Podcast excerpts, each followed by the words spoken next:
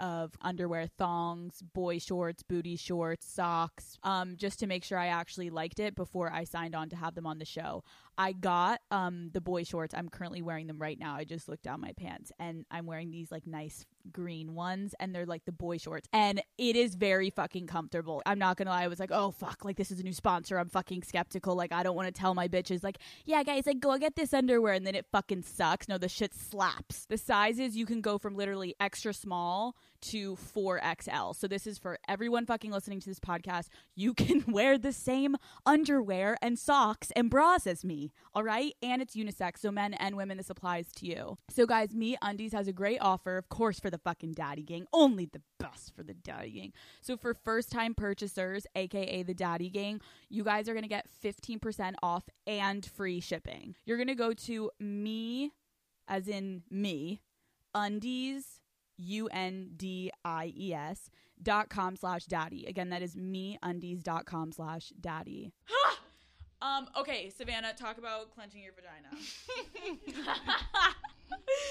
savannah has like a little tip for all of us today that she wants to talk about Okay. I don't know if girls already do this as it is, but something that I do when I'm having sex with a guy is first of all, I like when guys start off slow. Yes I like the slow and deep penetration, Oh, men listen and then we speed it up a little bit. So in the initial strokes, I clench my vagina like really tight, like you know when you do Kegels, yes tighten your vagina. So I'll do that for like the first couple stro- strokes.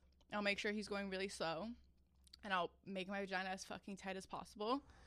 So a guy will always remember the initial stroke. Like when he first puts it in, he's like, "Fuck, that's tight." You know what I mean? yes So, so yeah. So just clench your vagina as tight as fucking possible. Make him go really slow in the beginning, and then as he progressively gets harder, starts speeding it up. right You kind of like loosen up. you start up. getting wet, and then Right. it just kind of takes a mind of its own. and as much as you're mainly saying it feels good for him It feels good for you. it feels so good for yeah, you something When- about tightening Yes. your vagina when he's putting it in. yes Makes it feel like you can feel every inch Yes.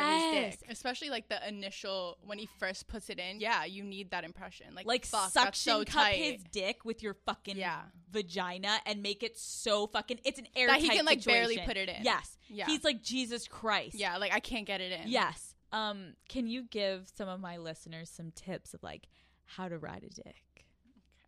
Okay. Well, I feel like okay for a while when I first started riding dick, I wasn't that good at it. Okay. I could tell I wasn't that good at it. I didn't enjoy it. He like after two minutes was like, "All right, flip the fuck over." But what I realized is when you're on top, you don't have to worry about what he's feeling. If you think it feels good, believe me, it feels good for him. So focus on like how it feels for you. You want to pretend it's like a little dildo. You know what I mean? Do whatever the fuck you want with it. Right. If it's not feeling good for you, adjust and do whatever feels good for you. And then I promise it's gonna feel good for him.